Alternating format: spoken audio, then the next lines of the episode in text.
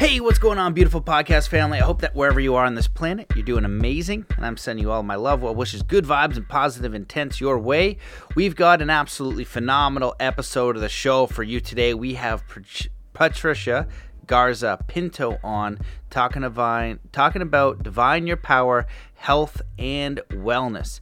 This is an excellent show. Uh, Patricia is an amazing human being. Uh, her story is incredible. We talk about why you need to start the basics on the path to healing, designing sacred spaces, uh, spaces asking your inner uh, child for guidance, the power of grounding, universal life force energy, forest bathing, why diet is paramount, uh, the human body being a sender and receiver, the trap of fulfilling desires of others, exploring shamanism. Uh, we also talk about her uh, living in this world where she had everything, you know, going around as a multimillionaire, billionaire's wife, and why she left it all behind, and uh, remembering who you are as a part of Source, Creator, and Creation. This is just a few of the show notes. This is a phenomenal episode. If you like it, please share it as far and as wide as you can. If you want to support this show, please leave a review on iTunes and go to mattbelair.com and become a member. You'll see a membership on there where you can contribute. Uh, you can get it for free if you just email me. That's totally fine. But uh, P- Patreon deleted me, so if you want to chip in three bucks or six bucks a month to uh, keep the show going, that would be incredibly appreciated. You can do that. Um, and for those of you guys who are interested in coaching, you want to work one on one with me, and you're interested in living your life purpose and making an impact on the planet, you want to learn tools for overcoming limiting beliefs, self sabotage, imposter syndrome, all these peak performance uh, mindset t- techniques to then apply them to your life purpose. If that's something you want to do, we can work one on one. We can do the Atomic Alchemy group, or I can share with you the Soul Compass and the Quantum Heart Hypnosis, which are all incredibly powerful and effective processes. So, um, but the most important thing that you can do if you want to support the show is to do three kind acts wherever you are in the world today. So let's come into a state of peace and coherence before we dive in. Wherever you are in the world, just stop what you're doing. Take in a deep breath in through your nose. Hold that breath and let it out slowly, filling every cell, muscle, and fiber of your being with peace, joy, contentment, enthusiasm, faith, courage, inspiration, and get ready to enjoy this phenomenal episode with Patricia Garza Pinto. Hello, and welcome to the Mastermind Body and Spirit Show. I'm your host, Matthew Belair. As you know, we are currently overcoming extreme censorship. So if you want to support this show, please share episodes far and wide.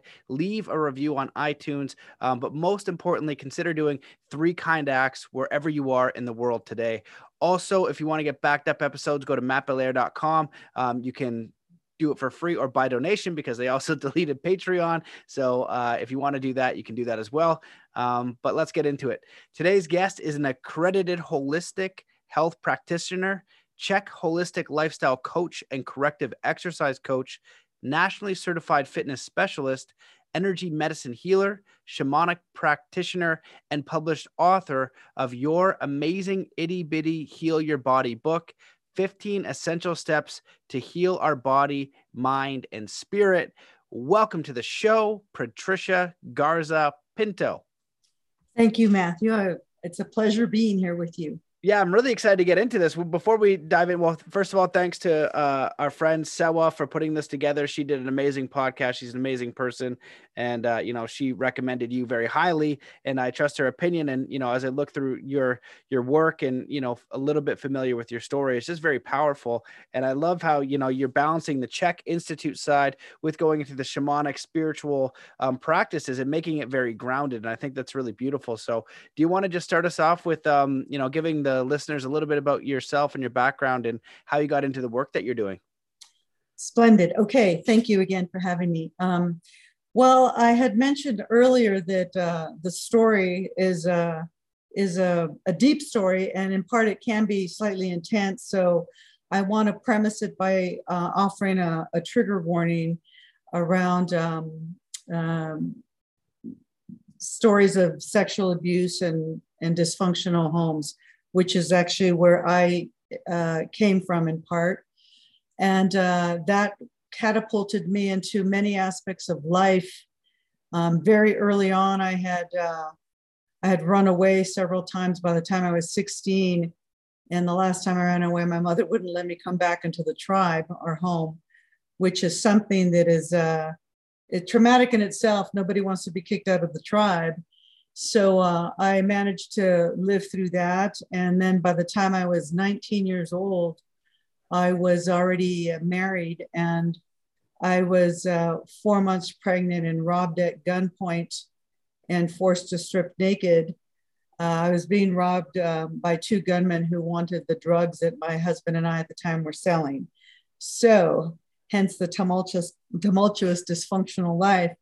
The, uh, the paradox, the flip side of that is that I've totally turned my life around and I specifically work with women through women's empowerment. And I've developed a program called Divine Your Power Health and Wellness for the 21st Century. And it's a women's training and coaching program. And I work with women who suffer chronic emotional and physical pain, helping them to create a stronger body, mind, and spirit. So here I am in this beautiful home of mine that I purchased several years ago. And it's called the Divine Mountain Retreat. So I work with private clients here and teaching them to um, to tap into their inner child wound, their shadow. Uh, it is a holistic approach, mind, body, spirit. So I integrate um, eating for their body type based on their ancestors, um, meditation, conscious movement. It's not even exercise, I call it conscious movement now. I have a two car garage fitness studio that I converted to wake up um, their deep intrinsic muscle unit, which is a deep source of wisdom and connection so it's a pretty intense program I developed based on my experience and my healing journey. Wow. Well, that's a short story. That that sounds incredibly intense and a very powerful, you know, 180 story, you know, from switching from a lifestyle to, you know, that would create an experience like that to something that's so powerful where you can you know transition and help other people who are dealing with issues maybe as challenging as that or or lesser than. And it's interesting because so many people who have had these deep traumas if they're able to integrate them and you know have them not ruin their lives essentially they become very powerful teachers and healers because only other people who've gone through something like that you know are able to really understand speak the language and offer support you know what i mean? And so i think that's really powerful what you've done and just even healing yourself and getting to where you are um, you know, you do a lot of different work and you've done some, you know, shamanic work and training with Native American and indigenous people and things like that. So when someone is starting the healing journey, I feel like you've got the healing journey to um, get back to square one and then once you're at square one then the sky's the limit. You need a you need a strong base to start and so if somebody is dealing with let's just say you know something as simple as self-worth or something as crazy as you know a very traumatic experience is it a same process or is it a different process for them to kind of get to a state of wholeness where they start to believe in themselves again and uh, you know start to imagine a more positive outlook for their life? Great question. Thank you for that matt um, it's it's I, I'm not going to say it's generic because it's it's it's far from generic. There is a basic foundation though, and the foundation involves bringing them in back into their body through their diet, through movement, through energy breath work, uh, meditation. So once we have that strong foundation, because if somebody's all over the place and they're an emotional and spiritual mess, it's really uh, an out of alignment with aspects of self. It's hard to work with them. So, starting with the basics, foundations, eating, movement, breath work, you know, sleeping, um, stretching, uh, yeah, everything. So, starting with the basic foundation. Obviously, everybody is different. So, meeting everybody where they're at based on their their own experiences, whether it's a a wound from childhood, which I'm going to say all of us have them to different degrees. Uh, mine obviously is a very extreme degree. Uh, so um, yeah, it's it's basic foundation, and then meeting the client where they're at and taking to the next level. Right. And so you do this in a um, you know, in a retreat setting. And if somebody's uh, you know, let's say by themselves and, and they're a little bit hesitant to even speak to somebody, where's their starting point? Where what what would you recommend they do? Well, I'd recommend that they find somebody who they can resonate, that they can relate to through their heart. Because um, we have a tendency to stay in our heads and when we're in our head we're there's a lot of judgment based on my experience. There's a lot there are a lot of questions. When we are allowed to uh, feel within ourselves vulnerability and and and feel that we can connect with somebody safely in that setting then everything else in my experience flows. I mean you know this place that i purchased it's it's called the eagles view healing sanctuary because it does have an eagles view uh, it is created as a sanctuary from all the artwork that is deeply meaningful to the energy in this place and in the surrounding on my on my land. And it's not a lot of land, but it's enough to to feel the sacred healing energies. I've had uh, a lot of people come through my doors from family to friends to private clients. And uh, I've gotten so much feedback about how people feel so safe and so much love here when they walk through the door. I had a couple of women different times, different clients come in, and within five minutes they were crying, um, and not in a bad way. It was a beautiful opening, a heart opening. And the first time it happened, I asked the client, "Are you okay? You know what's wrong?" And she says, "No, I, I just feel so much love here." And my heart leapt for joy because that was my intention. You know, where can we go, especially nowadays in this society? Uh, where we can feel literally walk through the door and feel like you're at home and feel like like you're at peace and feel you, as if you're safe like that inner child is safe and protected. My role as a holistic health and wellness practitioner is to create the sacred space. That's the premise.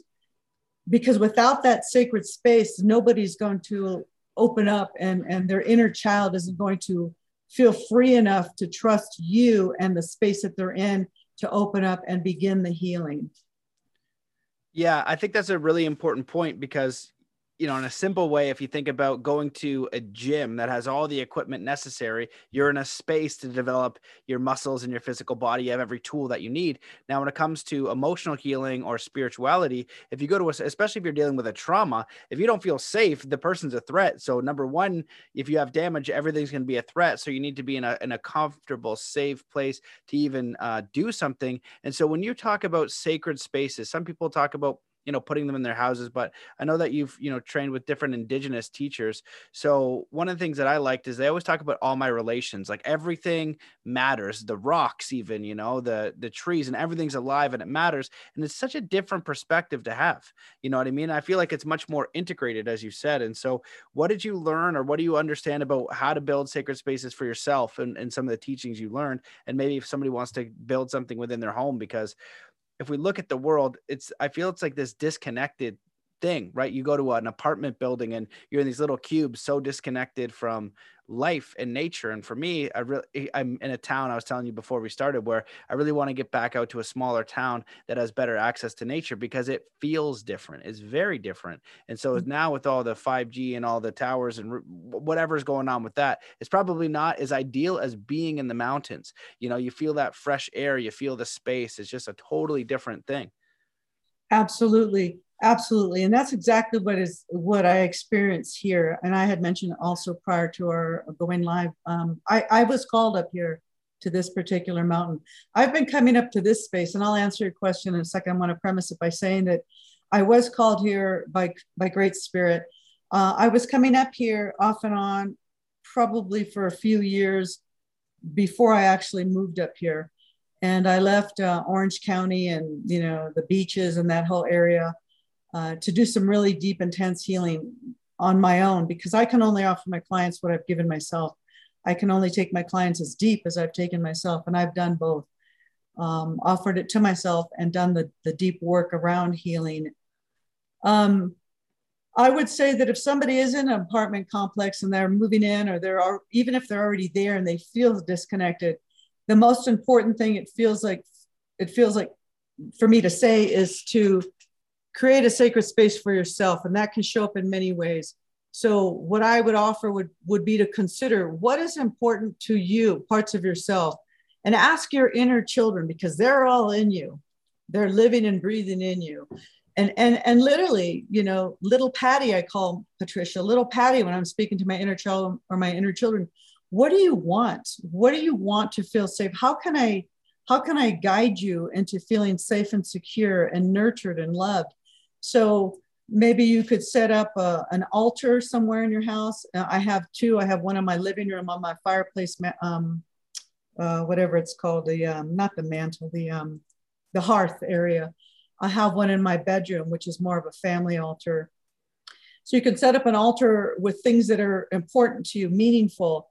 It could be, you know, a trophy you you received as a child and what that represents for you. It could be pictures of your family.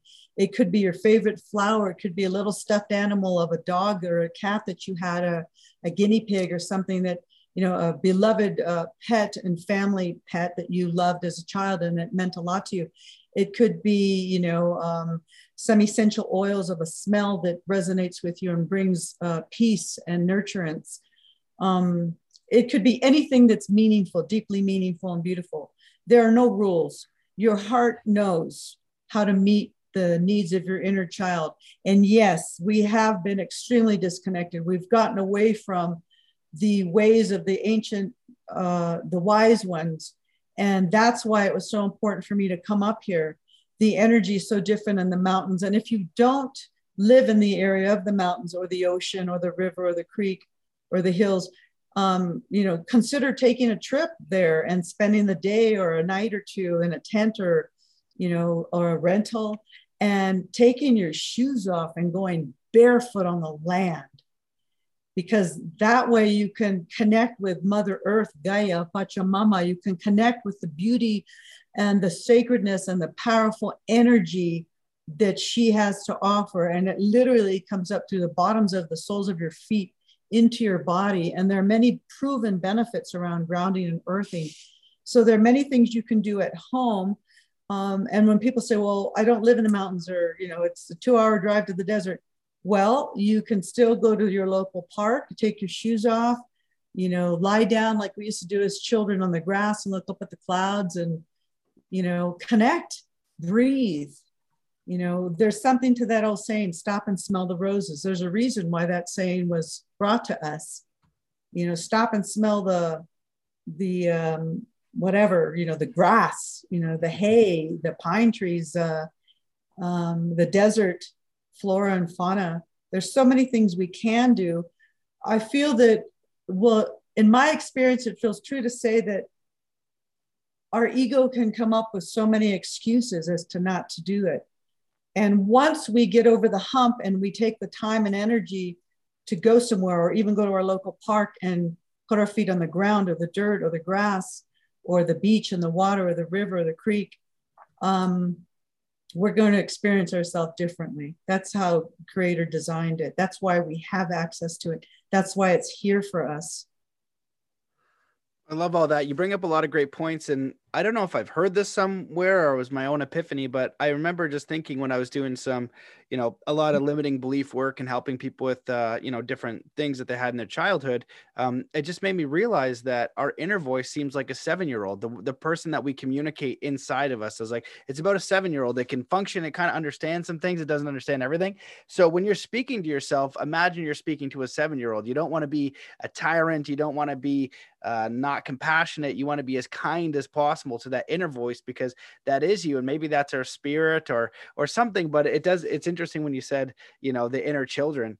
And when you're talking about you know the importance of grounding number one is just getting out into nature feels so different. You know i lived in the mountains as i told you before and the difference in the way of life the amount of happiness and joy the perspective on living in a small mountain town or being somewhere where everything is surrounded by nature to a big bustling city is night and day. And oh. one is oh. much more connected to nature and one is much more connected to the matrix and money and living. And you're you're you know you're like a it's almost like one of those circuit boards. You're just a piece of energy on that circuit board where when you're connecting to nature that's life that's creation that's more naturally what you are. And so i feel like that is a, a massive thing to consider when you're thinking about your life and your location and things like that. And you also talked talked about the ego just kind of getting in the way. And you know, I remember one of the practices, uh, one of my um, Native American teachers, David Lonebear, would tell me, he's like, you know, go barefoot, and even in the winter, right? And he goes, you know, yes. for your for your prayer, he's just like, you know, just go and and you know, I would do a circle and then pray in that circle, but make it like a commitment to yourself. And so, a few winters in a row, I've done that where I I run in the winter, even when it's snowy and even when it's cold, and it's got to like you know minus twenty, and it's weird that my my feet are able to handle it probably because it's just training over time not because of anything special it's just the first time i did it i did a little bit and then you grow over time right? You start with 10 steps put your shoes back on then maybe you can do 20 or 30 but it's interesting how the body adapts. But it was the practice of getting in the snow and it just it always connected me and it always you know made me feel more relaxed. And even in japan they talk about forest bathing now and mm-hmm. right the studies from going in the forest and to me it just is is common sense. And you said um, you know one thing i think that's really important is you said you were called by great spirit. And i'd love to ask you you know how do we listen to in your in your view to the great spirit the inner voice to be guided by the true creator? Because my indigenous teachers they'll call it creator um, you know and and religious will call it god. And then I look at the catholic church i'm not too stoked on what what's been influenced there on the you know um, on some of the reserves and well like almost all of them. And I I guess I have this fear of like following the wrong thing. You know, like sometimes people said, "Oh, yoga, if you're doing these yoga poses, you're, you know, calling in the devil or something." I've seen that, and I was like, "Oh, like I don't want to do that." You know, like, yeah. I want I want to have flexibility. You know, it'd be cool to put my toe up here, especially for martial arts, but I don't want to accidentally, you know, be misled. And so, how do you, um, you know, teach people to hear, you know, the great spirit or the creator, and how do you view that? Okay, well, the first thing that I would offer would be to, um, I would say ditch them immediately, but that's uh, unrealistic, is to um, monitor, limit, limit your intake and connection to anything that has to do with um, electromagnetic fields, um, cell phones, smart uh, TVs, uh, laptops. And yes, we need them to function in this matrix. We're all here, even up in the mountains. You know, um, I can look over out my side door here, and on the ridge at a distance, I can see some 5G towers, and they travel for miles. Well, you know what? Uh, I used to resist that, and I used to have a story about them, like, dang you, you know. And then I realized that it's uh, more important for me to open my heart and to accept them and the fact that they are here with us. Um, uh, so if I accept that that these 5G towers aren't going anywhere, then I can open my heart more to love that energy because ultimately I feel it's about love. Um, so let me think about this here. Uh, connecting. Okay, so connecting with source. I feel that that is a, a very, it's a practice. And yes, you know, our ancestors before us, before we had any of this, and we were connected to the earth and to creator, source, God, goddess, whatever, whomever. Sometimes I call it universal life force energy, great benevolent spirit. Um, you know, we were forced to, not forced, it was natural in our DNA, in our, in our body to, to connect. It was easy to do so. You know, the circadian cycle, when the, when the sun goes down, they, we didn't have all the lights that we have now.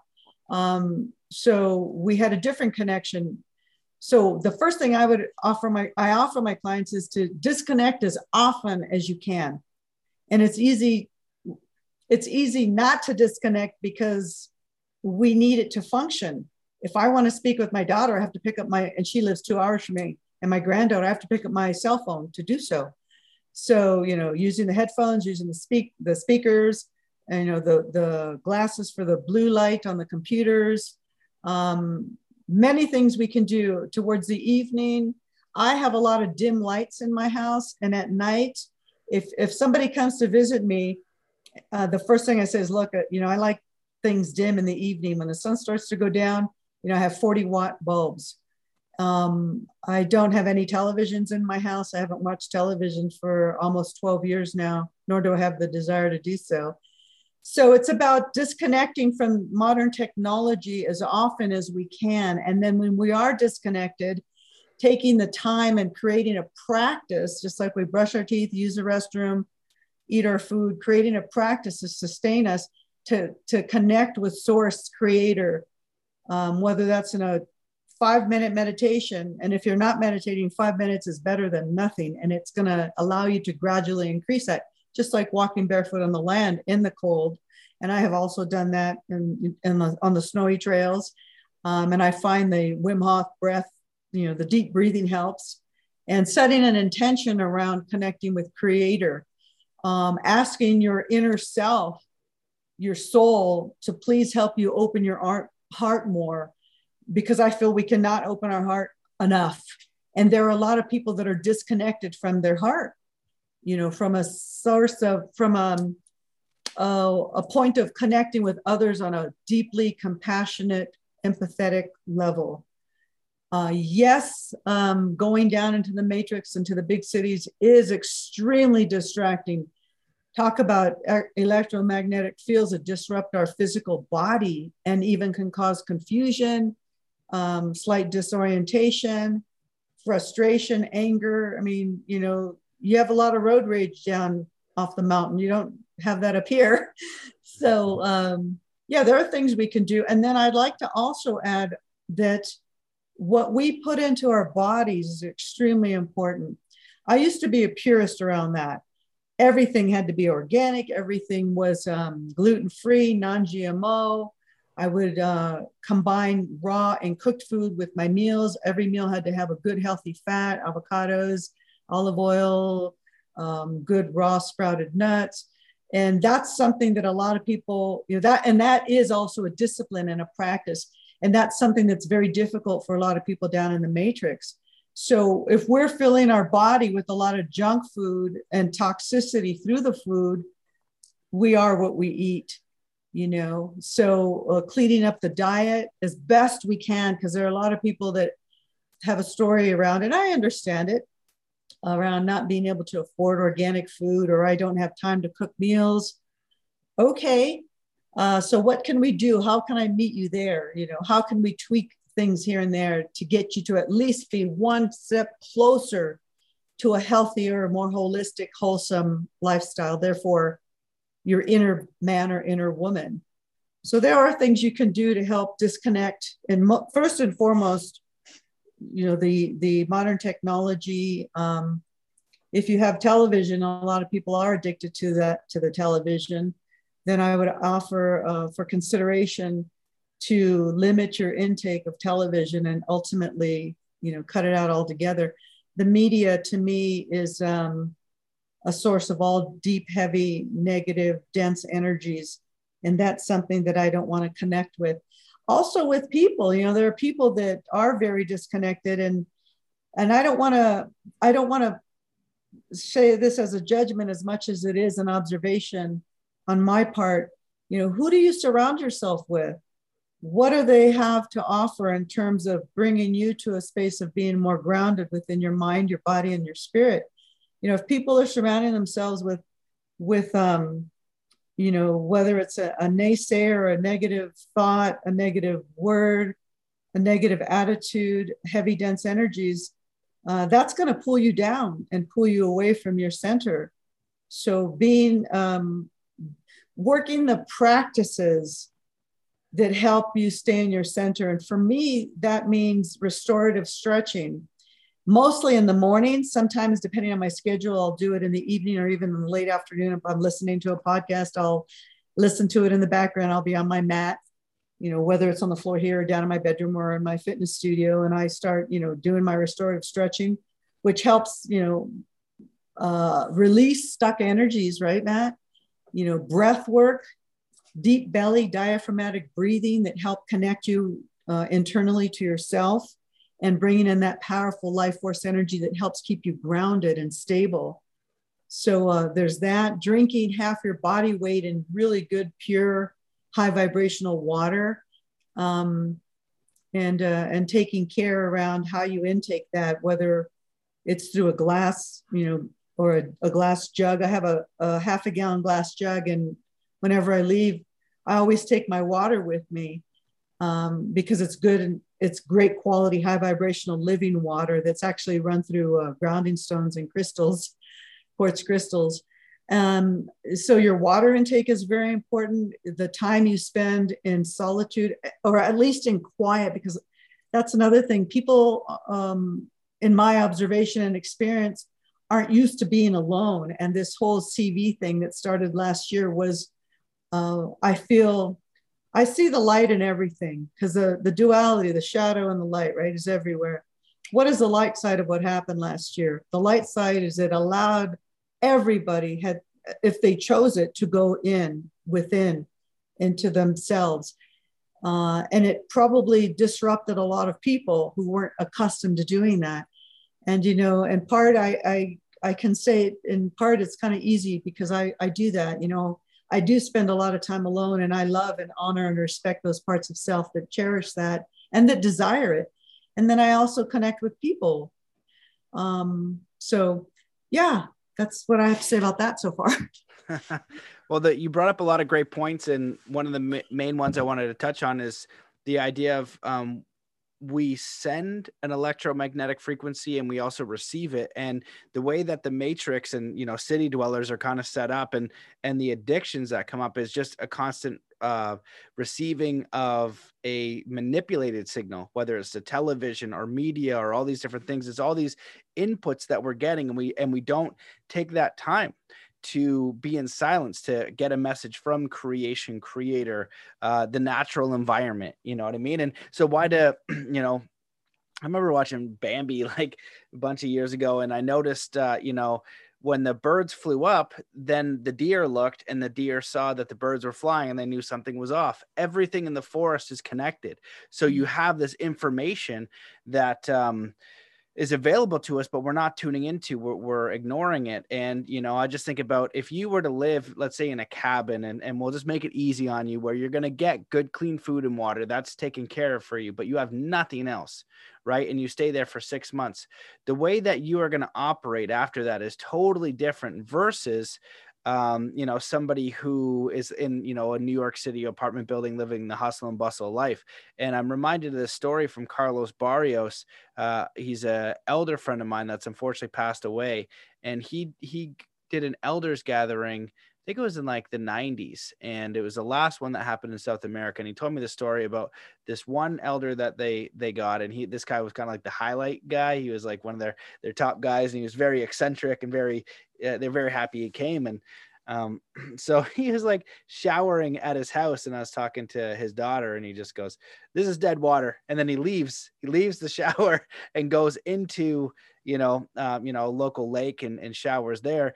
And mm. it'd be so interesting how in tune that person would be after you know living his entire life and way of being fully connected to the natural world. And this world that we're kind of speaking of is the artificial world. And what you're sharing uh, are very simple things to do. And it has to be a, a, commitment. And when you're talking about you're limiting your interaction with electromagnetic fields or television or all these things i thought about the word ruthlessly. You know really see what you can do to ruthlessly limit those things because now you're giving space for something else. And so we need to be able to uh, make the time to receive, whether that's walking, walking barefoot, you know, um, what you want to do meditation, you want to do something, but we need to open that up. Just be bored, stop turning on the TV, and we're not even talking about social media and all these other things. And one of the ideas out there now with kind of this matrix world or artificial world with natural living is you know and the bible talks about you can't worship two masters you can't worship mammon uh, money and creator creation and so, for your path and what you've seen, how do you help people move towards a more purposeful life? It's beyond materialism, right? It's, you know, you're not doing your work to to get more. And I'm sure in your healing journey, you're like, I wonder how I'm going to get a house. I wonder how I'm going to survive and live here and do all these different things. I don't know how. Um, but flash forward to this moment in time where you have a space that you can offer to people where you feel comfortable, where you've designed it from an authentic place, uh, f- you know, from who you are is very beautiful and uh, a success by your own definition. I feel like that's important. We need to be successful by our own definitions. And most people think, well, money first. How do I do it if I don't have any money? But I, I don't see it working that way. I, I feel like it has to be connected to the creator first. And somehow it ends up working itself out over time after you've done the work or had the experiences necessary to, um, you know, get to where you'd like to go. Got it. Yes. Um, and Matt, could you please answer, uh, ask the question again? So when we when we think about that quote that says uh, we can't serve two masters, we can't mm-hmm. serve Mammon and Creator or God. How do you help people um, understand the world of materialism versus money and how they operate in this realm? Because most people that are in the artificial world in the cities are Mammon first, right? Well, this is where the job is, so this is where I'm here, and I'm not. You know, they've kind of shut off that connection with Creator and, and who they truly are. Right. Okay. Thank you for that. Well, you know, I always go back to the inner child, the inner child. And, and there are questions, you know, depending on the client and their needs. You know, what do you, what would you like? What are you missing in your life? Um, how would you feel safe and nurtured? How would you feel loved? Because through our jobs, we don't feel loved. That is, you mm-hmm. know, the only way, in part, right now, anyway, that could change apparently through trading eventually bartering but uh, you know the job represent a pay, represents a paycheck the monetary aspect. It represents you know taking care of car payments and gas and insurance and food and everything else clothes for ourselves and our children. So that's all necessary right now. Um, but when you go back to the inner child through your heart not your head because these ask the question through your head feel it in your body. So I take them through almost like a meditation process, sitting in stillness, just the two of us, whether it's in my living room or here in my little uh, side office. And it's it's just asking the inner child first, how can you feel safe and loved? Because all the answers are in us. You know, we have a tendency to search outside of ourselves. And that's great when we're first learning and we're first starting on the path. Then there comes a point of mastery I'm going to stop searching outside right now because I know how to search for the answers within. So basically working through the inner child because they will they will rule the roost. Until we meet the needs of our inner children, our sacred inner children, they will sabotage, they will throw the monkey wrench in, they will retaliate, they will throw tantrums, they will break up relationships, marriages, um, so through the inner child, and the inner child will tell me how what they need. You know, um, I, would like to think of an example right now um, based on a client, and it feels right in saying that uh, one of my youngest clients that came was a 16 year old male. He came with his mother because he was under 18. And they sat here in my little love seat there and connected with me in this small space here. And uh, all he wanted was to be heard. We all want to be heard and seen. That's all we want. See me, love me. But when we're stuck in the monetary world and all we're thinking about is the next fancy car or the next fancy phone, we're not connecting with that inner child's needs. And we're uh, shortchanging those parts of self. We're out of balance and not in alignment. So I don't know if I answered your question, but it feels true just to say that. Yeah, I think you did is very beautiful. And I ask a lot of guests that question, and that's a new answer for me. And I do a lot of work with people to try to help them, you know, connect with who they truly are. You know, I feel if people knew who they truly were and knew how to like you said uh, become their own masters to find those answers within themselves and connect with you know the creator that way without having a um, a gatekeeper, right? Whether the gatekeeper is a priest or even a shaman or someone else, right? It's just, you know, that's why I more resonate with a lot of the indigenous teachers that I've had. And, and, I'd love to hear your perspectives on shamanism because now we have things like, you know, ayahuasca and sacred ceremonies and sweat lodges and things like that. So maybe you could touch on that a little bit. But I like how the teachers that I've had has always pointed back to you because you you have to be the one um, that knows and i've never really heard someone say use the inner child to ask those questions you know? Well okay seven year old what's that job that you'd want to do? What job would make you feel happy? You know what kind of life would really fulfill you? And and take that logical uh, mind out of it and that's that that battle that we're dealing with it or moving from head to heart. And yes. in the heart is where you're connected to your spirit and you know you're eternal and you know that the creator isn't just going to let you die right and so it's it's mm. it's kind of letting that go it's surrendering to what you'll receive and i was talking to uh, a friend of mine who's very very financially well off because he's playing the Mammon game, and uh, he kind of uh, busted out there again. And you know, the last couple years have been uh, fantastic for him. And my thought when he was sharing this because he said, you know, I don't really feel fulfilled again. You know, something's off. And right. he's like, I don't know where I'm supposed to participate in this world. I was like, well, there's a lot of issues in this. There's a lot of challenge in this world, which means there's a massive opportunity to participate in a solution that you're called toward. And so when we're not answering that call because we need that certain amount of money, we're putting all our time, our energy, and our focus into the system. And we need to unplug from that. And what I said is, you know, this is one of the big issues with people transitioning is, is I don't know what you'll receive. I don't know you're probably not going to receive what you're receiving now because you're receiving a lot of mammon, a ton of it. Uh, so you're probably not going to get that, um, but you will receive uh, fulfillment. You know, you will will receive, you know, your heart and your soul and your integrity and who you truly are. But the Creator will provide for you. You're not going to leave you stranded. You're not going to be out. You're going to be provided for, but how much do you actually need? Is it required that you have this multi-million dollar house with these certain cars and a certain bank account and a crypto portfolio and a bag of silver and gold and all? Is that if you're requiring that and that's how you're steering? There's it's never going to be enough. It's you're mm-hmm. not going to have enough safety nets. You're not going to have enough income coming in next year. You're not going to have enough savings. It's always going to be this mental uh, problem solve of how do I get more money? And whatever that number is, it's not enough. No matter how much you have in there, it's not enough. And I've worked with people who are multimillionaires and to the points of 10, 20, 30 million.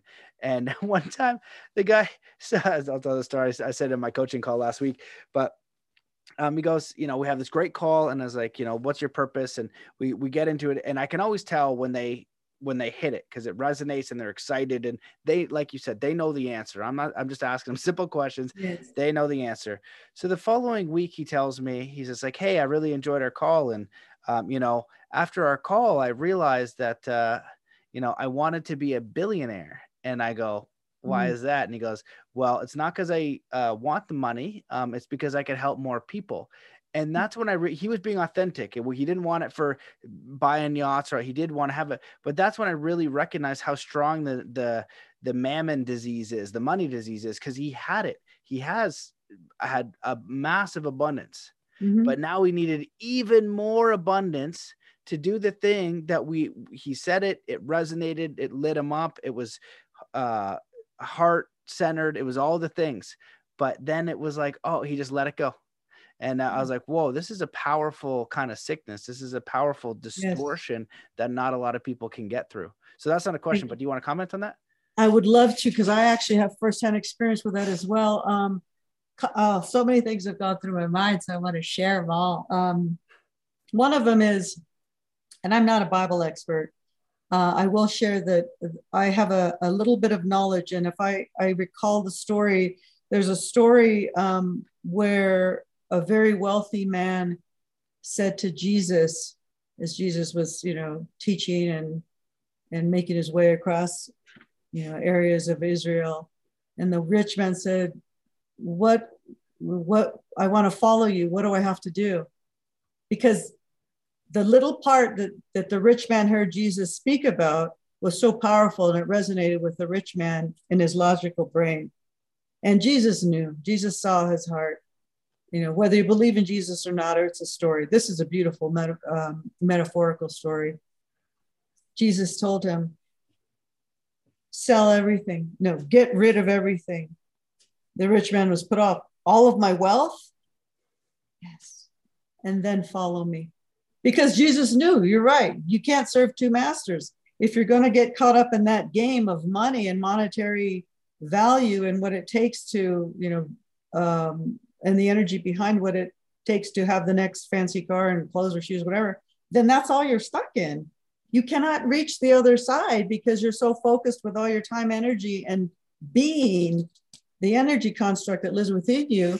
You can't even experience what it would feel like an inkling of what it would feel like to experience yourself differently in your heart, connected with Source, the most powerful energy that created all of us that's what I'm looking for. So here's my experience. Um, I've been married and divorced twice. My former husband is a very uh, successful real estate business lawyer. one of his clients uh, was a and still is is a billionaire. Um, owned you know um, a baseball team in Washington State, and I went on his yacht. It's called the Huntress. It's 185 foot. It's even bigger than a yacht. They're called Feadships when they get bigger than 185 foot. It was 185.4 or five feet. He had a crew of 14 we traveled um, around the Mediterranean and flew on his private uh, G5 to get from Italy to the areas of the Mediterranean where the boat was docked. Because when they get that big, you can't bring them into these little ports. You have to take a, I can't even remember what they're called. Um, they're not definitely not dinghies. Um, the smaller boat with the captain and the first hand, whatever he's called, the first mate, and they come and pick you up on the land, and then they take you out to the the Feadship and uh, so I was on that Feadship with a crew of 14 and uh, three other couples. One of the other gentlemen was a billionaire, and he was uh, the um, head of the oversaw the European Union. Um, and then the other billionaire was uh, the ambassador to Spain at the time. And this was years ago when I was married to my former spouse. So I've been in that lifestyle. I've experienced it. I've traveled and dined at some of the finest restaurants in the world. Um, and I walked away from it all. You know why? I lived in a house in South Laguna Beach. It was the first house built on the hill in South Laguna. It was called Hill House, and it was built by the Eastman Kodak family from Rochester, New York. It was their summer beach house and maids' quarters downstairs and everything. Uh, I lived in that house with my then lawyer husband and one day when my husband was down uh, out uh, on the Big Island developing a beautiful, the last development on the Big Island called Kohanaiki, he was traveling back and forth on business. I had a lot of time by myself. And I remember I started to feel frustrated with my life. I was 49 years old. Something like your friend, your client was missing. I didn't know what it was. And I remember leaving, walking out of my bedroom to go through the living room into the dining and kitchen area. And I stopped dead in my tracks in the living room. And I was led to stand there in a corner of the living room while the sun was setting and the walls were painted like, you know, beautiful colors, not just white or beige. They were beautiful colors. So when the sun set on the walls um, and on the antique furniture, it had a beautiful, there's a beautiful light, lights in the room. And I stood there purposely, literally like this, and I scanned every single piece of artwork, every single antique, hand carved, you know, antique and sculpture in that room. And I looked out through my back courtyard and looked at the beautiful indoor outdoor fireplace. I turned around and looked behind me through the view, and I was looking out at the Pacific Ocean. And I took it all in with my eyes. And I knew you're going to walk away from all this because this is not serving you. This is not who you are. This is not allowing you to truly discover your heart and your true essence because you're so um, distracted in um, in the matrix of uh, you know the fine dining, the Harlan boutique expensive wines, the yachts, the five Gs, the whatever. And I made the conscious decision to get a divorce, much to my husband's chagrin and devastation at the time. And there was a time right after the after I walked out of that marriage, I was separated from him for a year because we were going to try and see what was going to happen. He was hopefully hoping that I was going to come back to the marriage. And I was having dinner at the time with my friends, you know, with all our fancy cars and big diamond rings. And and uh, I told my girlfriends at the time, sipping my martini, that I was leaving my husband, and they were taken aback and guests. What do you mean you're leaving? You're walking away from this lifestyle? That's the first thing they said. And I said, I have to, because if I stay here, my spirit's going to die.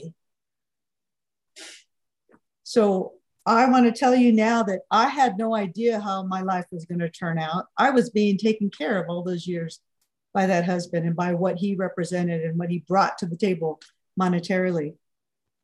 That was my life. I didn't have to worry about a penny.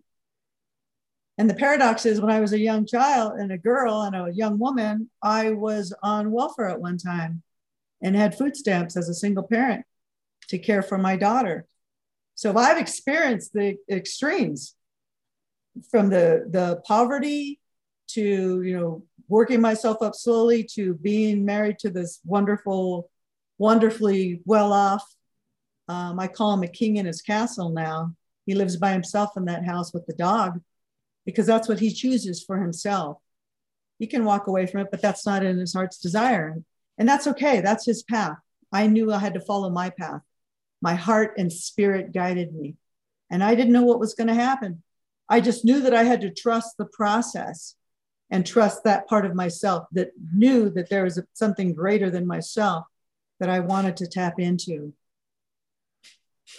Wow. Well, that's a very beautiful and powerful story. And it, it just kind of makes me think about, you know, the fanciest and most luxurious of prisons possible you know because i've experienced some very beautiful environments uh, some great luxury. Let's say you get to go on the yacht right? You got the yacht you're taking a you got a helicopter that lands on the yacht it's super cool right? And everything is you got the maxed mm-hmm. out food but who are you with?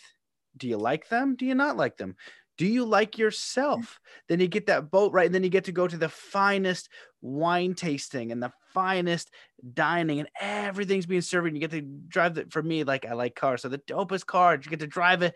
You know, I got so much money. I don't even care about the police, you know. But it's gonna be empty at the end of the day because yes. all it is is it's in the material realm. It will be fun at first and and it will be no doubt about it. It'll be tons and tons and tons of fun. But if you play it out in your mind if you had all of these luxuries you know endless endless luxuries you know there's going to come a point where it's going to be empty because you want to know who you are. And you and you contrast that with building your own life on purpose consciously. I, I like to use the analogy that most people uh, they just they they don't consciously create their life. They're just unconsciously being pulled along to the next opportunity and kind of really being steered towards where can I make the most money? You know, where's the easiest place to make the most money? But that doesn't test who you are, what your grit, what you're made of, who you came here to be, what you want to experience, what you want to contribute. All of them, like you said, you you said I knew my soul was going to die,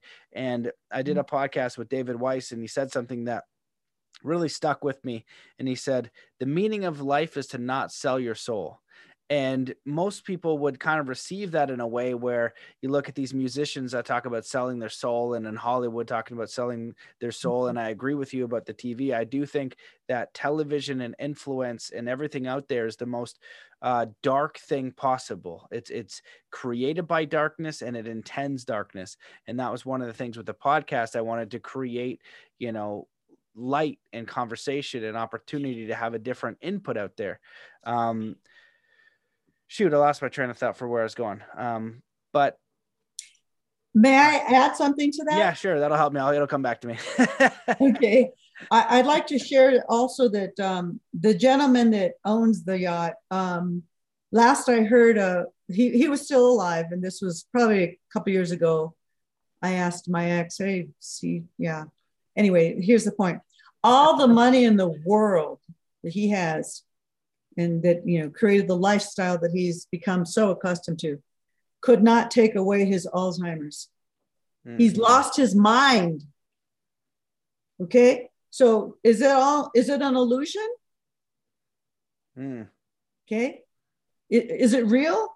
Can it save you? No.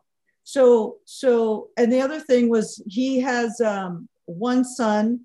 He has other children, but the, I'm thinking of his eldest son. And of course, they're all what we would call trust fund babies. And I get that. You know, I have a small trust. Um, the point is that is that he and his son were estranged because his son wanted the money before he was of age and his father said no and then they clashed like two titans i want my money no you can't have it yet and they they never they didn't speak for the longest time i don't know if they're speaking now but so there's a lot of they don't have any different their problems are no different than somebody without money see it just seems like it's it's more of a an energetic pull like you said the prison it's a it it, it can turn into a prison yes you know i know somebody else who was on that yacht with me and you know he's suffering from cancer and he's trying to heal it like, wait a minute, we're all going to die. Can we live purposefully? Can we live purposefully? Can we die purposefully? That's the question because we're all going to die. Our next breath, Matt, is not guaranteed to us. So I can tell you right now, without a shadow of a doubt, that if I knew that I had five minutes left to die, I would feel peace in my heart because I've done a lot of work up until this point around healing my wound with my daughter, who's 42 years old now. Um, I've learned to become a better, more connected mother with my daughter, therefore, my granddaughter. So my, I'm able, and we are all able to heal seven generations past and future, as you know, by doing this deep, purposeful work. So are we living purposefully? And what does that mean? Because what that means something different to somebody else.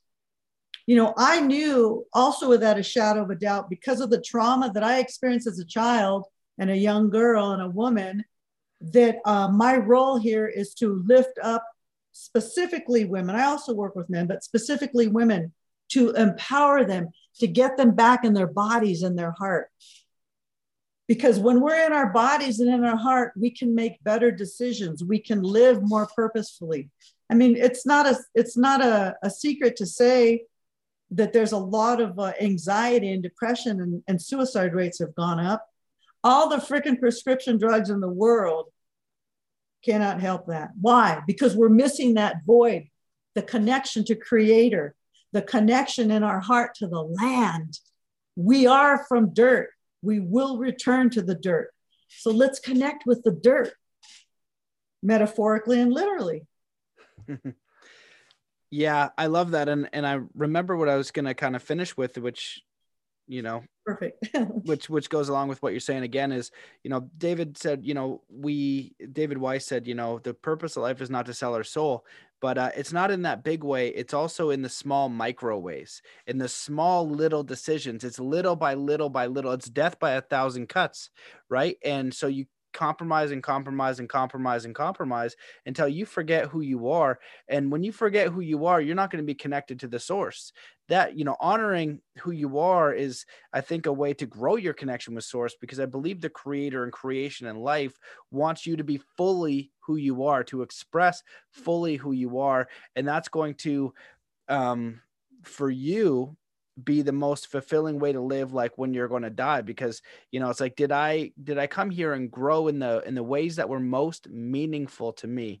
And it feels like this whole world is brought up to distract you from that power because if all of us did that it would be such a harmonious beautiful environment because we would be fulfilled we'd be appreciated for you know our tasks but it's always what can i get? And i give this new um little question that I give people are, kind of thought experiment when I'm coaching now is I say, okay, design me your perfect job, right? Design me the job uh, that is exactly what you want to do. And I'm a billionaire, so I'm going to pay you 300 grand a year. Is that enough? Yeah, you can live on 300 grand. Okay, design it perfectly. I'll give you 300 grand a year plus the vacation days you need. They design the job in detail and I say, now go do it.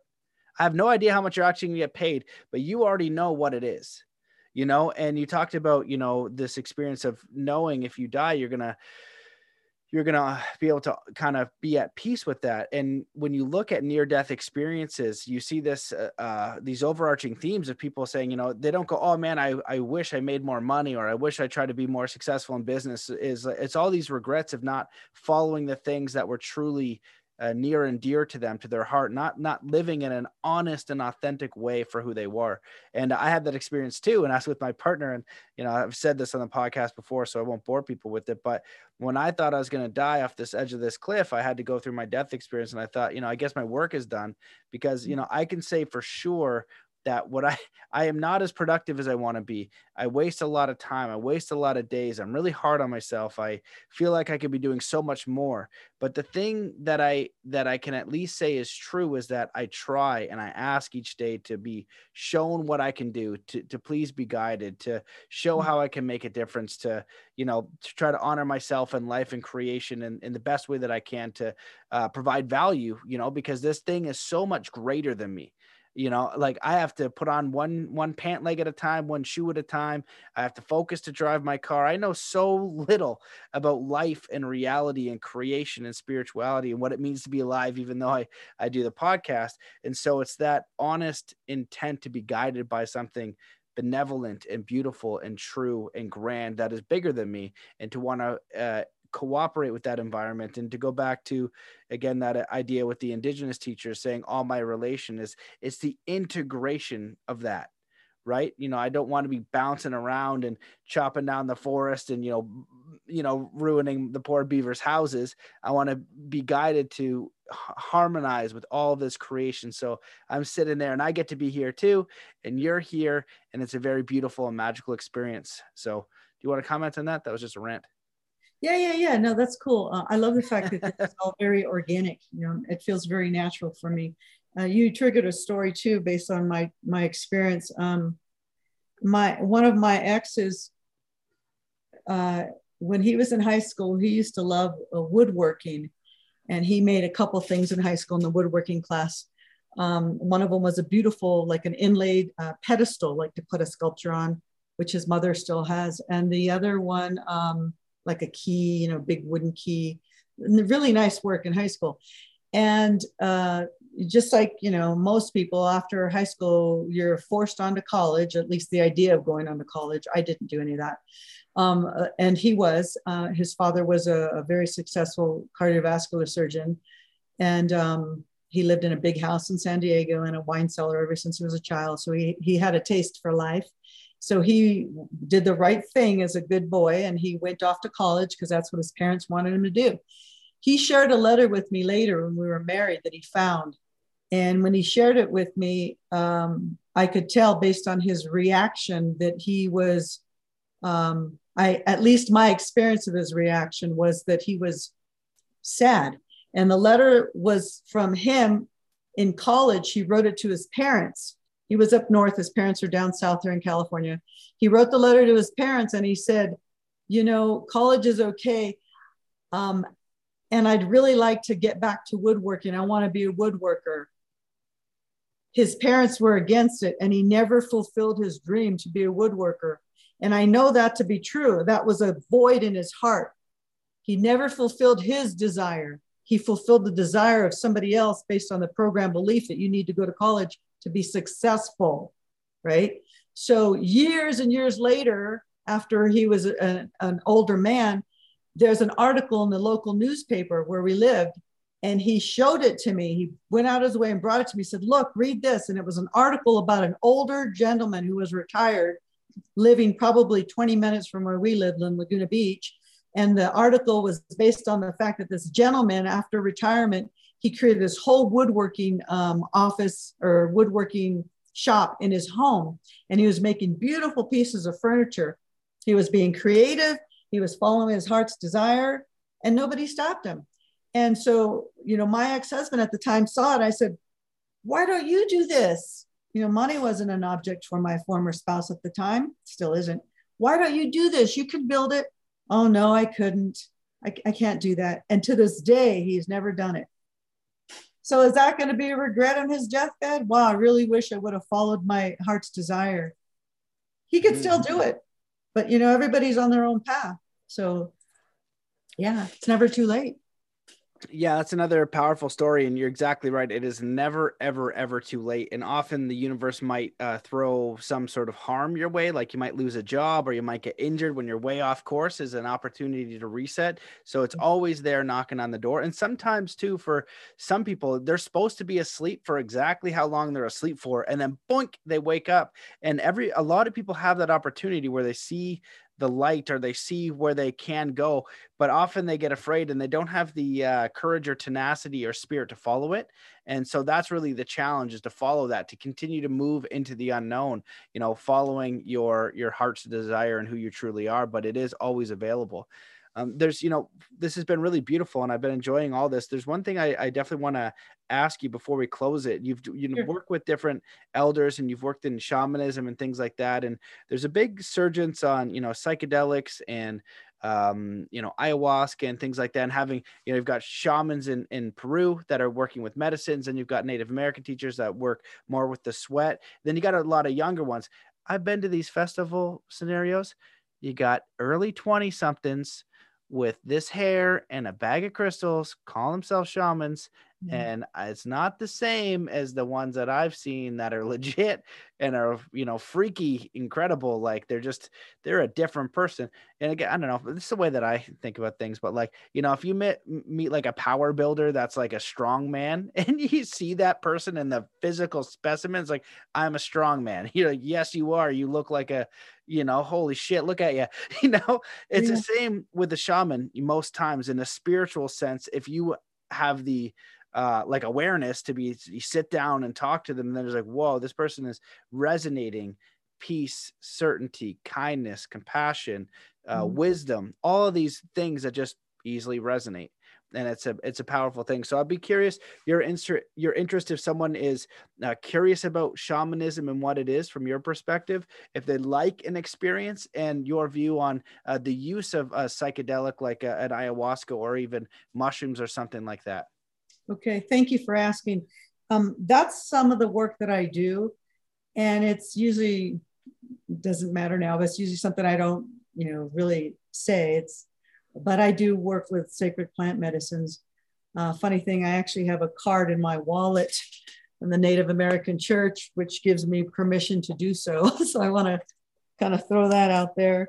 Um, it's in here somewhere, but yeah, this little this little card here. I don't know if you can see it, but nonetheless, the small print in the back says, um, based on the First Amendment, she has the right to carry birds of prey feather to work with uh, uh, plant medicines, and it does state ayahuasca and uh, marijuana, and I, I, think it's peyote. And but anyway, um, here's my experience of uh, shamanism and um, my belief around that. Um, I don't claim to be a, a shaman or a shamaness. Um, I claim to be a channel for healing. And I claim that I've done such deep shadow work, traveling to the underworld within myself, that I can hold sacred space for somebody to do so. Um, my grandma, one of my grandmothers was born in Mexico. Many of my relatives were. Grandma Celia was born in, um, in Monterrey, Mexico. She was a curandera healer. And she used um, universal life force energy. Some would call it Reiki. Nobody certified her. She knew what her gifts were and she used them. And so she would heal people with her hands, doing hands on healing, and also using hierbas, herbs, whatever their needs were. She intuited it and, and was led to guide them to certain herbs. So that is my lineage. I've taken a couple courses through the Alberto Villoldo, uh, the Four Winds Society, and I've worked with other teachers. Um, one of them is Thomas Pinkson. He's a, a, a um, 70, late 70s Huichol um, shaman teacher. He's here in California. So that is my experience. I use the spirit, my grandmother's spirit, and call her in when I do my work, and I know she's with me. Um, and I do agree that that there are a lot of young people that have jumped on the bandwagon of shamanism and crystals and sacred plant medicine. And I use the term sacred very powerfully because it is sacred. Um, I feel that there's definitely a place for it. It's not for everybody. Uh, when I work with clients in that regard, I'm intuited to do so. And I've had conversations with people over the phone and vetting the possibility around working with them. And I've said, I don't think you're ready you know, I'd like to, you know, suggest a, a therapist or something. Let's get you more grounded and, you know, and then we'll have another conversation later. The very powerful, beautiful tools, the sacred plant medicines. I don't know if that was enough. if that answered your question, ask me more. Ask away if you want. Yeah, yeah, sure. Well, I guess it's the beginning. I think you know I see a lot of people explore. I, have had different views in my life around uh, plant medicine because I I did experience ayahuasca and it was very powerful and, and very helpful. And then as time went on, I was, you know, in there before it kind of hit the mainstream. And then, you know, plant medicine and psychedelic medicine really hit the stream. And I saw, uh, you know, some people holding ceremonies that, you know, really had no business doing it. And I think that there's a definitely a danger to that. I feel like yes. the ayahuasca certainly has, if done correctly in the right environment with the right teacher, is a massive catalyst for you to have that awakening. Mm-hmm. And then I was disappointed to hear people that, like, oh, you did it. So you kind of saw, you know what I mean? I know that you see it, you, you, you know, whatever that is, whatever you, you cannot not see it. But then they didn't walk the path. They just went back to what they were doing. It was like right. going to a carnival and then you know knowing what you should do and how you should operate for yourself i'm not telling you what to do i just know that you saw that it's kind of like this main difference of i'm going to serve creation fully in my own way. So now you're back doing this and the same thing and and you're not integrating any of it. So it became a little bit disappointing. And then I thought about, you know, I've heard some people say, well, if you mess with that, it can open up into these other entities and these spirits. And uh, there's all these different words for like these, this spirit world to mm-hmm. allow them in. And that guy's like, oh, like this, could I have opened myself up to that? I don't know. But the experience that I've had on these psychedelics were very powerful. But I feel like I did them in a in a way that I was trying to honor that. Not mushrooms when I was younger. That was just to see what was going to happen. And yeah. yeah, yeah, I just wanted to see what was going to happen. And so I guess as I get older, I'm reorienting you know my own experience of is that something that i might want to um, use as a helpful tool again, or is that something that I kind of put away? And I guess I would, I would, you know, if somebody wants to do mushrooms or they want to do ayahuasca or they want to see a shaman, how do you, do you want to go a little bit deeper after what I said, whatever I said, or just direct it back to me? yeah, let me think about that. Um, yes, I want to say that there are definitely portals that are open. Um, and I have my own experience with ayahuasca. Um, definitely portals. Set and setting is extremely important.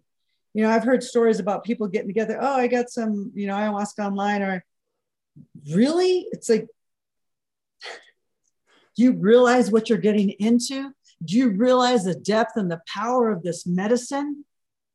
She's sacred and you're just hanging out drinking medicine and seeing what's going to happen? And the same with the sacred ninos the mushrooms you know, uh, I feel that marijuana is a sacred plant, right? So, so yes, you can open portals. Set and setting is extremely important. Um, the sacredness of the energy. You know, when I when I host ceremony, I open up all the directions, calling in, you know, all six of them, and calling in the spirit of the luminous ancestors, uh, the uh, jaguar, the hummingbird, eagle, condor, um, uh, grandmother, grandfather, everybody calling him in uh, for protection. And uh, having deep reverence for the medicine is extremely important. I don't feel anybody should be messing with it because it's nothing to be messed with.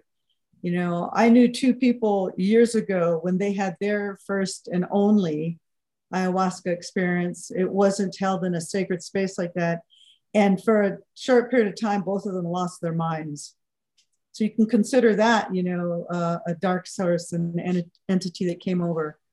So it's very important to have sacred, to have a heart and set the sacred intention and the setting, and then those that come and participate the same. Know, what's your intention working with the medicine? Are you ready? Do you have the wherewithal? Because I'll say it, she'll kick your ass. She's going to give you exactly what you need. You know, there's one time when I was in the deepest fear of my life, and I remember looking over at a clock in the other room, and it was the longest 20 minutes of my life in that fear. And I begged her to take it away. And I knew why it came up later. And the other, and it had to come up. Whatever is in you, she will reveal to you over time. Because there are sometimes on medicine when you're just be in total bliss and la la, I have butterflies on my wrist. Well, that's great because that's a part of who you are. And then there's also the shadow.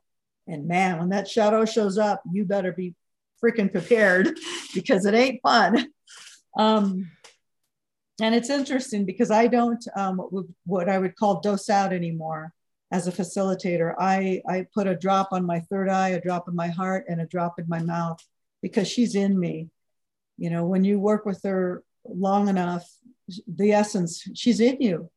you know. So um, very sacred, very powerful, very life transformative. Somebody asked me years ago when I was working with a spiritual therapist at the time. She and she had had one experience with ayahuasca down in Peru. She asked me, "Why do you do so much plant medicine?" And I just I laughed and I, I said, "Because when I was in my early 20s, I was trying to discover who I was and why I was doing what I was doing, like selling heroin and working as a prostitute. I wanted to discover why I was led to do those things. And so I invest a lot of time and energy and money in psychotherapy, traditional psychotherapy. None of those therapists took me to where my first ayahuasca ceremony took me. Grandmother took me hard, fast, and deep.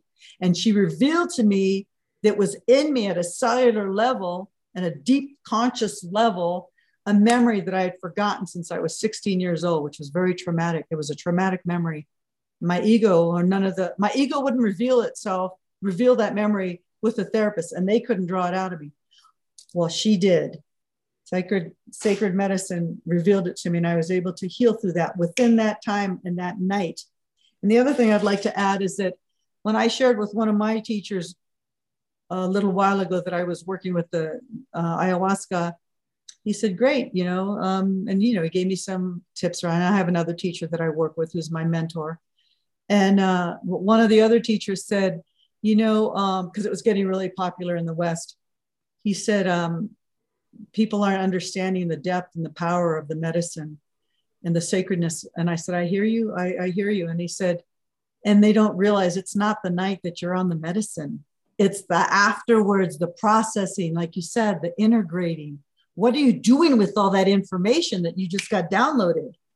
Is it going to blow your mind? Do you know what to do? Do you know how to integrate it? Are you going to be able to heal through it? And sometimes it happens over days, weeks, months, and even years. So I would offer that it's very, very profound, very powerful, and extremely sacred. I, I bow my head to the sacred plant medicines that are gifted to us. I love all that. I think that's a very powerful answer. I, I, totally agree with what you're saying and, and the sacredness and the power of it. Yeah. Do you know what you're doing? And it's like people think it's like this fun experience. No, no, no. If you want to think about the uh, thing that could, the most amount of horror you could ever imagine, and you're not getting out, and it's only like they let you out when you're ready, you know, grandmother lets you out. And that's kind of why I like you know they call it grandmother because your your mother and your grandmother they'll tell you the truth they love you but yeah. they're going to show you the thing that you did wrong or that you need to heal it's like buckley's for your soul but it it's it's horrible like it's it can be incredibly dark and and absolutely horrible and facing it full on you know so it's not like you're going to this magical mystery land of pixies oh. although you might get that and that's really wonderful. I, it says like your love your mother's love times a 100 billion. You feel yes.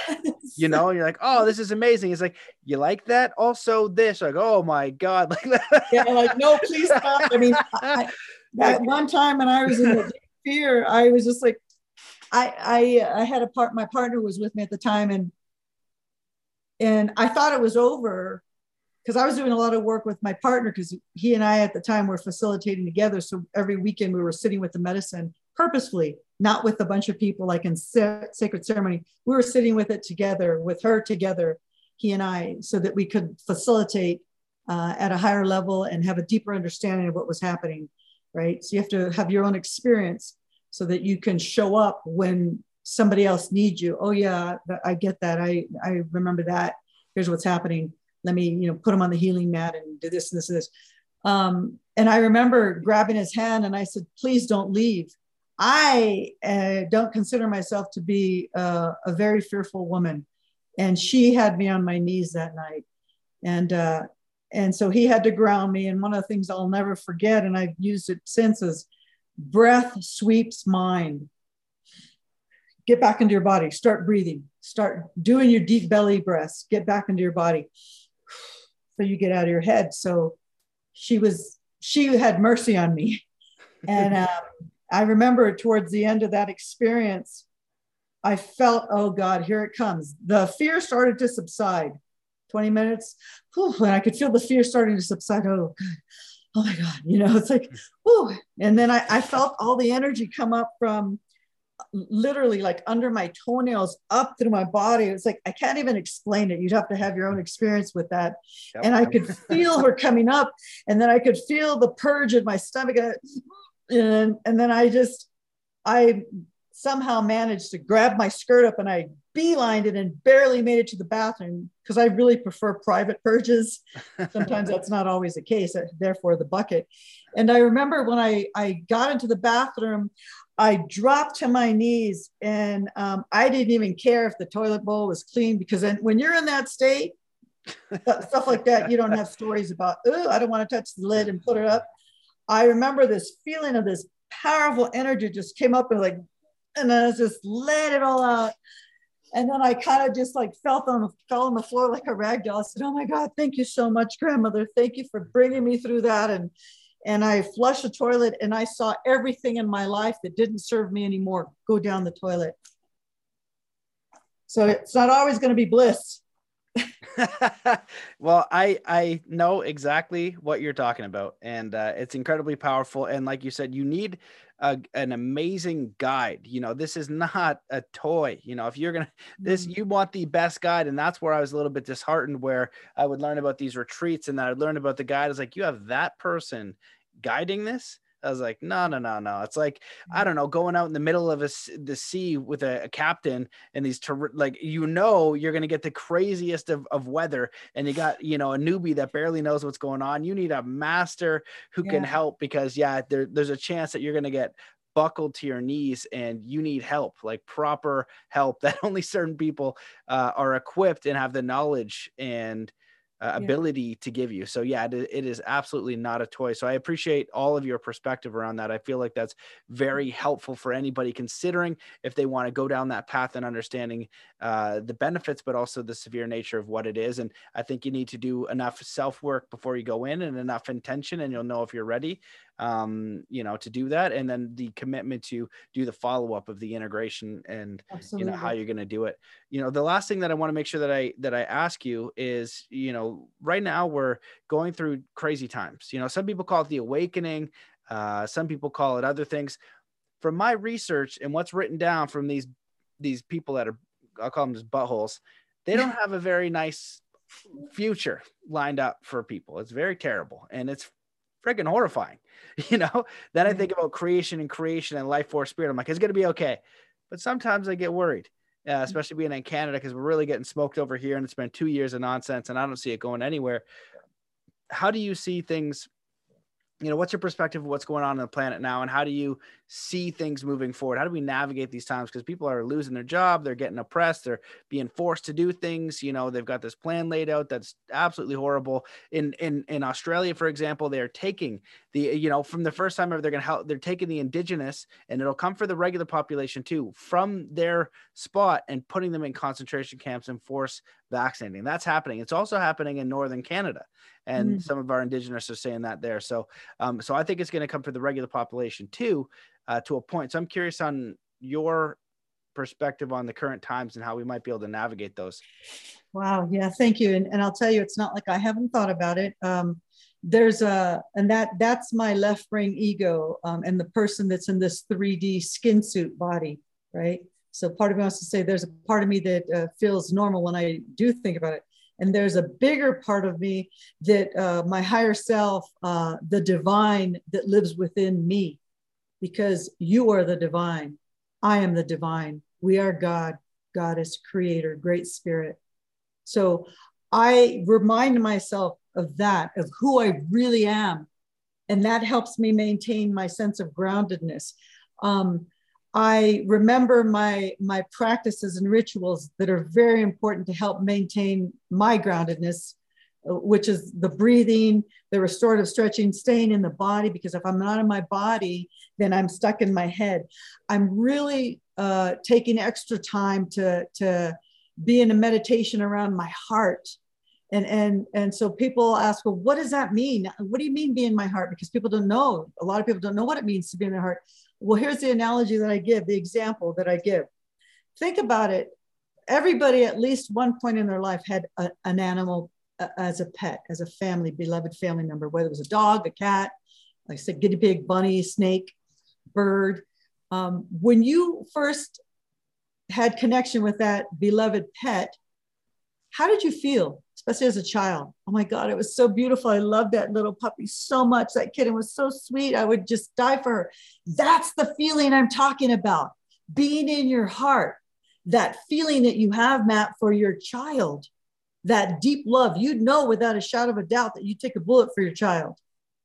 That feeling of love, we all have it in us. We just forgot. So I have to remind myself because, like I said, I'm in this human skin suit still, just like everybody else, to stay in the heart.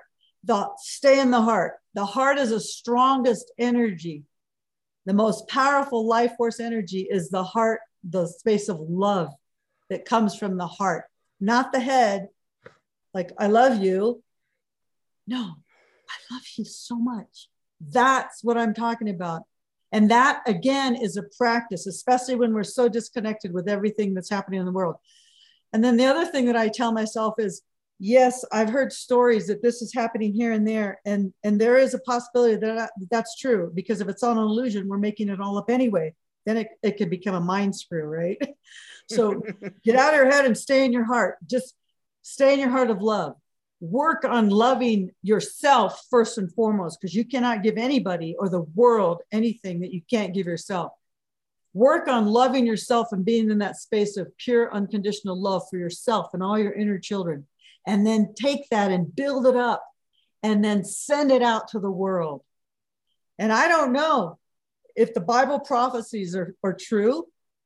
I don't know if we're going to wake up tomorrow at the blink of an eye and be in a new earth and everything's going to be crystalline and beautiful and vibrant and full of love. I don't know, but I know what I can do in this human skin suit. I can do my best to stay in my heart space of love. So that's the practice I'm going to ask you all to, to consider. Stay in your heart, practice it, and send that love out. I love that. That is one of the most powerful answers I think I've had to that question I've been asking a lot of people. And the reason why I think so is because even when I observe on the news and I I think about this for myself often where I'm looking at what's going on and trending and I see things in a very uh you know thousand foot view and you know so i want to know what's going on to make smart decisions and all the different things but sure. also it's not happening to me directly so i look at what is happening there are things happening to me directly that are pain in the butt and i feel like being mindful of trends is okay, but only to a limit, only to yes. the point of necessarily responding. So let's say out of your whole day of the mm. 24 hours, maybe you spend up to 30 whole minutes looking at it, but that's 30 whole minutes of then the rest of your day is exactly what you're talking about heart centered response. And I really loved that idea of remembering who you really are as an infinite uh you know being that has creator within them that that you know is incredibly powerful. So that that reminder so no matter what's going to happen in the external and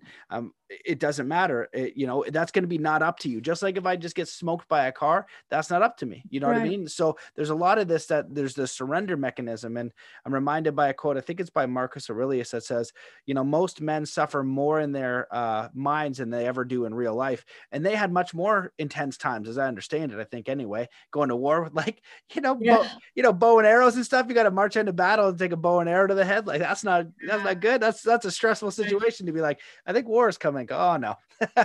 so, right. So, and you know, the other thing too is that whatever we put our focus on, there we are. We're going to intensify that energy. So if we continue to put our focus on whatever is happening in that in the world around us that's dark and heavy and negative and, and ugly and traumatic, then we keep facilitating, we keep building that energy up so if we really focus on our heart space of unconditional love and acceptance for all, then we can continue to build that up. We can shift. That's my belief. And all I can tell you is we shall see. And then until then, I'm going to stay here as much and as often as I can. And that means forgiving, being able to forgive people that we feel have hurt and harmed us. Because that's not unconditional love if we can't forgive people. So I'll leave you with that. Beautiful. Well, I love that. I think that's an important addition as well especially in these times are very d- divided you can see uh, some people are are not offering that and it just seems like they've been that's the virus. Their mind has been hijacked. They're getting rid of friends and family and loved ones and all these different things. And, you know, so, you know, I always say my door is open, you know, I'm open to have a conversation. Mm-hmm. uh you but you know unfortunately the hijacking of it's literally the mind uh the tv comes in and takes the mind and is just steering these mm-hmm. people who are in in hypnosis it's a waking hypnosis state and yes. they do have the technology to do that and it's not that complicated you know don't think about an american flag don't think about a pink sheep your mind does it because that's how easy it is. So you you add that with vibration and all these other things and all the other things they know about psychology. It's a very powerful recipe. And so if you're able to stay clear minded in love and centeredness and compassion and also surrender, uh, it's very powerful. And I feel like you know, like you said, if the creator could, like you talked about that love example, right? For my daughter, like that pet. Well, I feel like that's the love our creator has for us. And if, if, if we were put here and we can see this, we're the ones that are going to respond to this situation, or we're in this situation to learn and evolve our souls. We're not sure because this has to be a mystery for us to evolve in a way where we made the free will choice to evolve or not. And so that's really critical um, to what's going on here. So this entire show has been beautiful. I loved your perspective and and who you Thank are. You. I appreciate you and your work and everything you shared so candidly and beautifully. Is there anything else that you would like to talk about or you wish that I had asked before we close the show? Um, no, I, I, well, no, nothing else I'd like to talk about. I just want to just reiterate one more times, one more time that if we stay in our heart and and and feel that love for self, therefore others, then that's what we're going to send out to to the universe at a at a collective consciousness level. You know, it, we only have two choices: fear or love.